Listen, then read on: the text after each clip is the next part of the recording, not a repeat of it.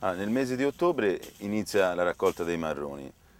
Eh, I marroni cadono a volte da soli, in altre volte insieme al riccio. Quindi è necessario, la prima operazione da fare è quella di togliere i ricci, separare i ricci dai marroni mediante dei rastrelli, costruiti appositamente a mano come del resto i panieri e le molle, chiamate da noi le pinze per raccogliere i marroni.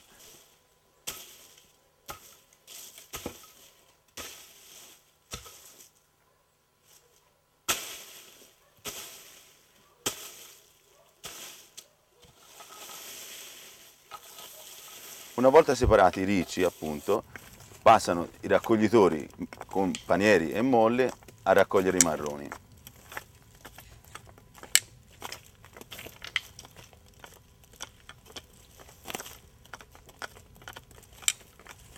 Grazie alla raccolta manuale il marrone mantiene così eh, il colore e eh, la, la, lucentezza che naturalmente ha fino diciamo, alla, alla tavola del consumatore.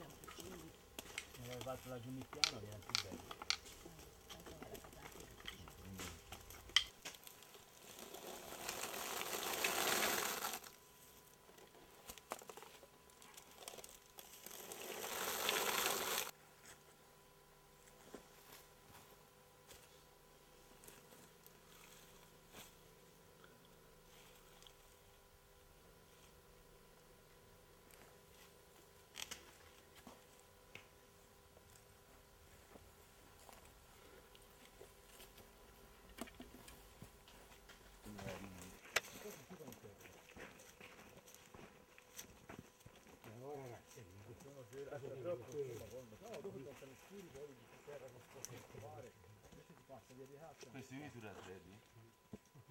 Poi tempo ne adatto.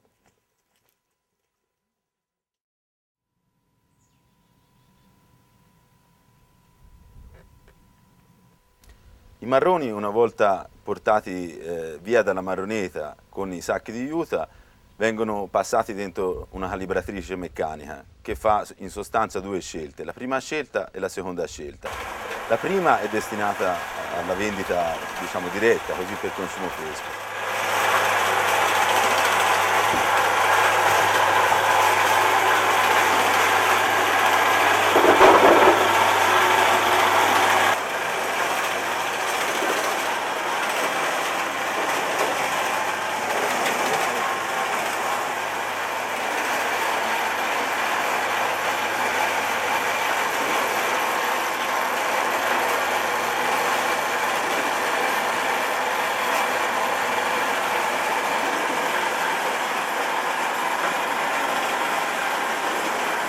La seconda scelta invece viene posta all'interno dei seccatoi ummetati e viene, eh, i marroni vengono essiccati per almeno 40 giorni con, solo, eh, con fuoco con, fatto soltanto con legna di castagno per essere pronti così da portare al mulino d'acqua per poi ottenere la farina di marroni.